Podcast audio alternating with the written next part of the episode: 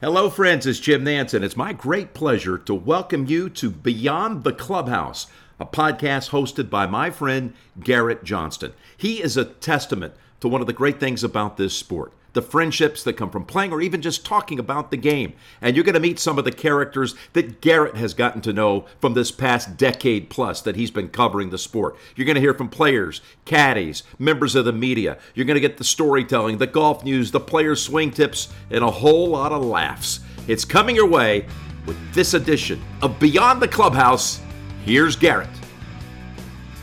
All right, what's going on, guys? We finally got Masters Week. It is here, the first major of the year the best major for a lot of us, right? Just the history, the the beauty of Augusta National. Speaking of the beauty of Augusta National, I love just being at work. You're at you're at the office. You turn your phone on.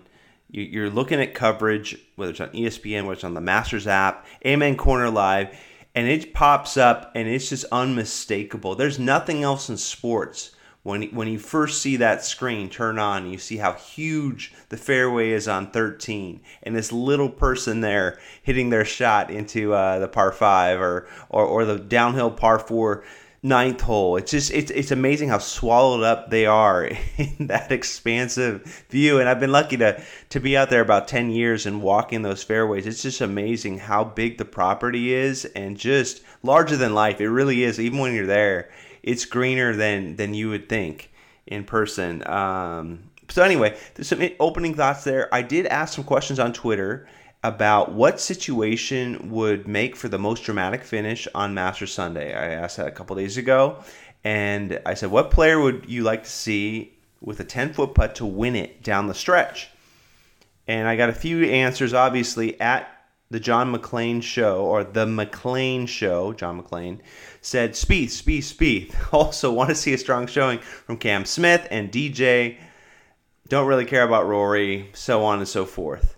Um, I think he brings up a good point. Spieth would be a super popular winner if he could get it done. That would be huge. And I've actually heard different golf pundits on radio talk about Spieth and just off the top of their head say, "Oh yeah, he's won two Masters. Yeah, he's won two Masters." But he hasn't. He's only won in 2015. He should have won in 2016. Feels like he should have won when Danny Willett won that year. Felt like he gave it away for, from a lot of our perspectives, but still, um, he, he only has one. It's crazy to think how popular he would be as a winner in the green jacket again this year. I'm looking at some other answers from that question. Chet Schwalm, S C H W A L M, says Roars. Roars would be the big story. And of course, yeah, winning the career Grand Slam would be huge. Uh, Martin Payne, who's at Martin Payne Golf, said would like to see Rory, Jordan, Cam, and Tiger all tied at the top with nine holes to play and all having a putt to win on the last. So a few different thoughts there. I, that, that'd be exciting. Yeah, like if it if it could come down to the last, so we could see players of that level uh, going against each other. Man, I mean, just think about Cam versus Tiger, like old versus new, uh, LIV versus PGA Tour.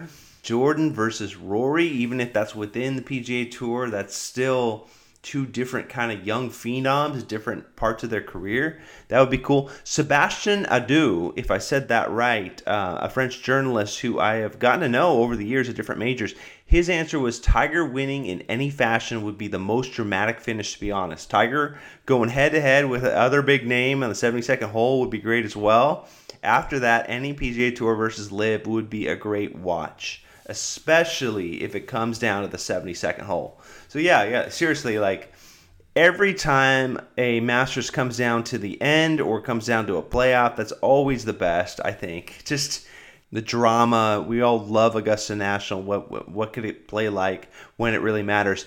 A, a really cool answer I got actually. It is. It sounds uh, just simple at first, but it, at two underscore many secrets. Love the name. He said or maybe it's a she, said Rory or any LIV player would be the situation they would want most for a dramatic finish on Sunday. And when you think about it, like Rory winning the career Grand Slam, yes, that would be super popular. That's kind of like up there is the holy grail right now as one of the big storylines. But any LIV player is actually a really good point. If it was DJ, yes, it would be huge, right? If it was Cam Smith, it'd be a big deal. It'd be two majors in a row. But any LIV player I think works well whether it's internally in the golf world or externally in the sports world, right? One of the rebels came into Augusta and won the Masters. This narrative gets shot to the 20th floor after something like that, right? Whether it's Abe Ancer or even Kevin Na, it doesn't have to be DJ. It doesn't have to be Brooks who just won the LIV Orlando event, which is a huge storyline going in, in my opinion. But yeah, I think just any LIV player would actually really step up the game. And of course, what Greg Norman tweeted that they're all planning on being around the 18th green. The other 17 players, if a LIV player does win, there's 18 total, uh, they're going to be there that week. So, um, yeah, just an interesting question I threw out there. Another question I put out on Twitter, and this, before we get to this other question, this is a podcast interview with Adam Scott for this Masters week. It's the 10th anniversary. Here we are. It's already been 10 years since his dramatic win in 2013. He had Stevie Williams on the bag. We talk about the final putt in a playoff where he beats on the 10th hole, he beats uh, Argentina's Angel Cabrera, what that was like, that rainy day I remember walking. Uh, but we'll get into more of that here in just a minute. One last question I want to talk about uh, on Twitter. I asked you guys if you could only attend the Masters on one day this week, which day would you choose? Some different answers, a lot of variety. I like Dave Moore, who is at PA Golf Historian, said Wednesday par three contest and get to see the course, then home to watch all the coverage remainder of the week. I love that answer. And the reason why I say that is like, particularly with Jack Nicklaus still alive, with Gary Player still alive. I know Player's not the most popular person in the world right now, but still, these guys are like national living treasures. I think you get a chance to see Jack Nicklaus at Augusta. Those are the two best things in the world, right? best venue, best player. You have to you have to take advantage of that. And I think the par three contest, you can still bring your uh, digital camera that day. I mean, there's just so many positives, I think, to being there on a Wednesday. You can still see some practice rounds earlier in the morning. Maybe you'll see Tiger early, hopefully. But even if not, the par three contest and just to see how relaxed everybody is, whether it's superstars like Rory, Tony Finau, some of these guys, it's just so much fun to soak that in. I, I think I agree with Dave Moore on that one. Uh, Kevin Horn got back to me on the answer. Said my favorite day to go have always been Monday and Tuesday. Didn't give a reason, but Monday and Tuesday, there's the build up starting Monday. Actually, really, it's been a year, right? And then Monday, boom, everybody shows up. Patrons are there in full force. And what is that like? I think the the mayhem. Some people show up to the property. They value going straight to the merchandise tent. They want to get their master's gear right away. Others go straight to Amen Corner. And I, I just love um, the different perspectives there. So Monday and Tuesday, interesting thoughts from Kevin.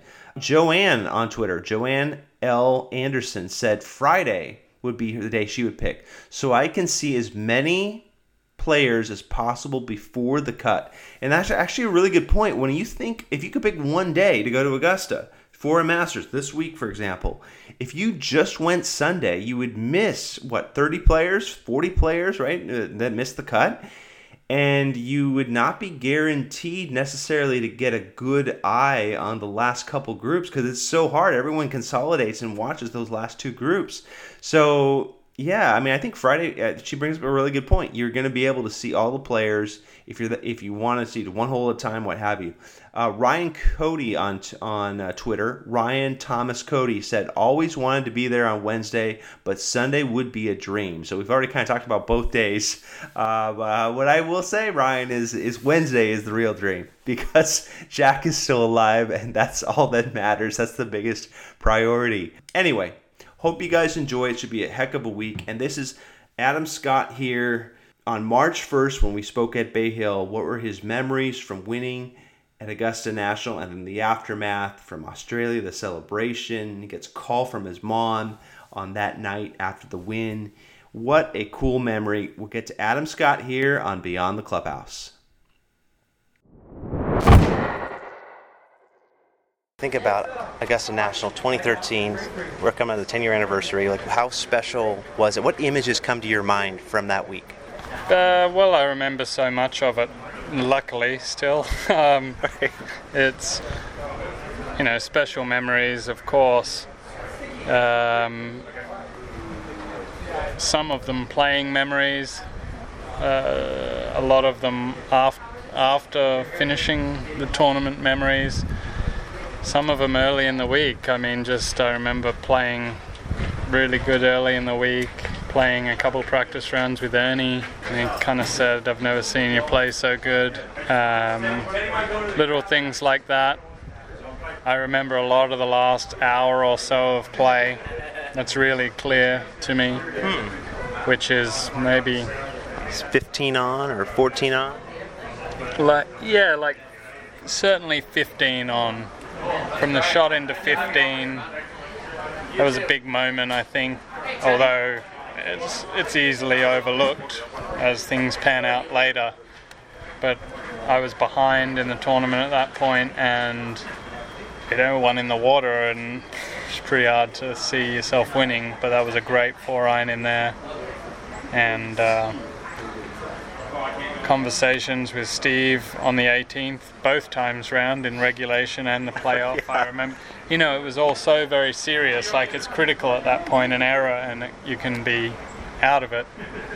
And just, you know, us dialing it in, being committed to like the most important shots of my life, and then making the putt on 18 was huge. Uh, regulation, that was fun. How'd that feel? And saying "Come on, Aussie," like just just that the was just- emotion. You know? Yeah, it's just you know raw emotion, and hit, they're the ones that you've hit as a kid on the putting green at home, or as a pro even on the putting green at home. This one's for the Masters. I, it had that feeling like you'd win the Masters, even though there was play behind me. But I felt like this was the one to win the Masters, and it went in, and it's raw emotion and um, you know excitement, the possibility that you might have won the Masters. That was huge. But then Stevie told you, "Hey, listen, it's, it's not over yet. Isn't that isn't that right?" He kind of kept you in the game, right? Yeah, after he gave me a short moment to feel good, but and he said, you know, this thing's not over. You got to prepare yourself, and that was great because obviously, as I was signing my card, Cabrera hit it in close and made a birdie and playoff time, and you know, I remember the the the tenth hole in the playoff was just an incredible atmosphere, uh, and obviously the winning putt Dad being at the back of the green is a special memory for me. Uh, sharing that moment with him was huge, and then I got the great, uh, great photo later at the jacket presentation uh, of me kind of putting the jacket on with my arms out in the air, but. It's the silhouette photo. It's not the one with all the cameras and Cameras going off. behind, and I, you know, that's a really special that's kind of the image that sticks out for me actually uh, after winning the masters is i see that image and i i you know it was a special day And that clinching putt that you talk about, didn't you have a talk with Stevie about the read? Like you were thinking it was going to be only what maybe one cup, and he was he- said no, mate. Like he was very serious about it too, right? absolutely yeah well that's how he operates when he says something he's adamant about it he delivers it with confidence and um, and that that was enough for me. You know, it was a serious moment. I said, "You're absolutely sure." He's like, "It's absolutely two cups. It's breaking more than you think." And uh, I had it at one cup, and I played it two, and I caught some of that left side and went down. And I'm, you know, who knows what would have happened if it didn't? Because had I made the next putt, we weren't playing anymore that day, and I couldn't imagine going to sleep to come back out for a playoff. That would have been the worst. Good, but the worst.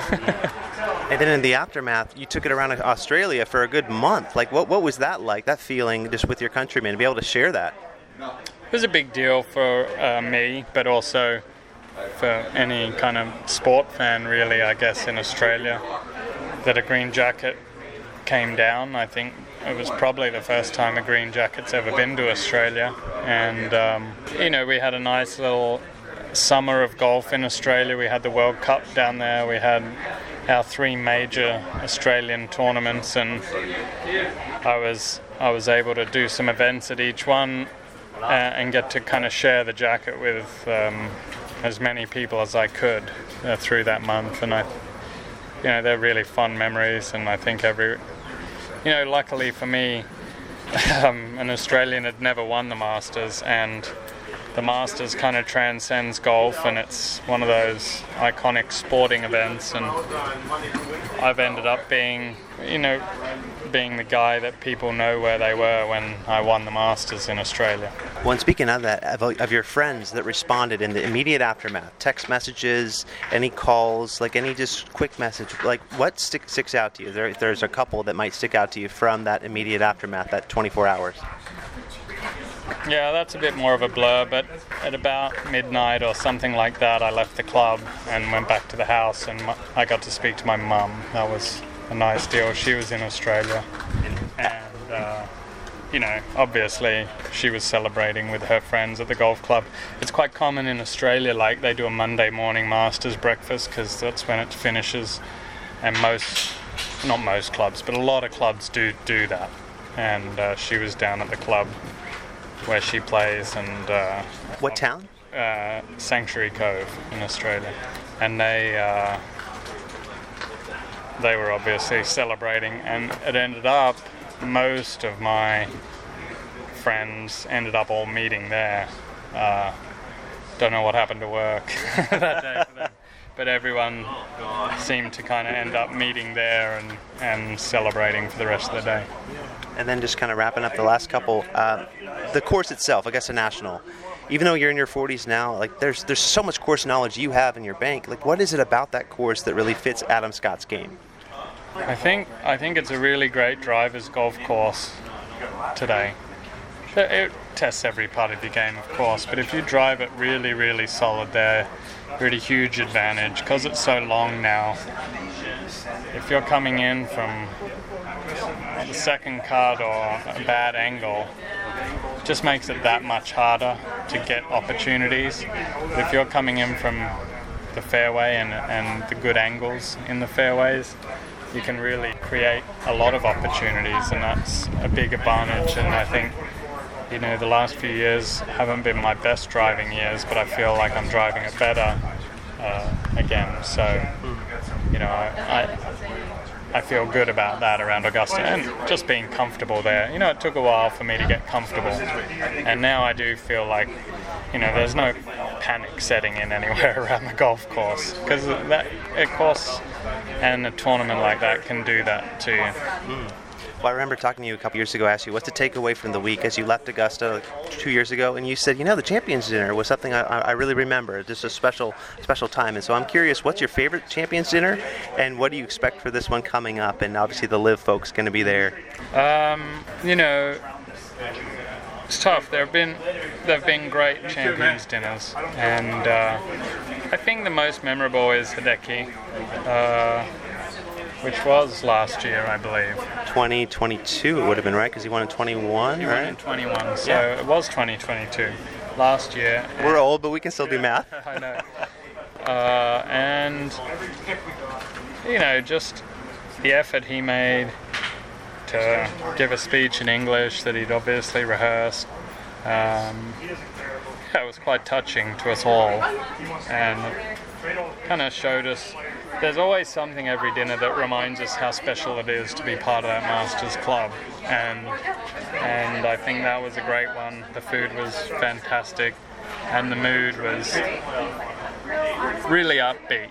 You know, there's there's a lot of big names and egos and everything in that room, and the mood was really good, really good last year, um, and this year I hope it's going to be the same.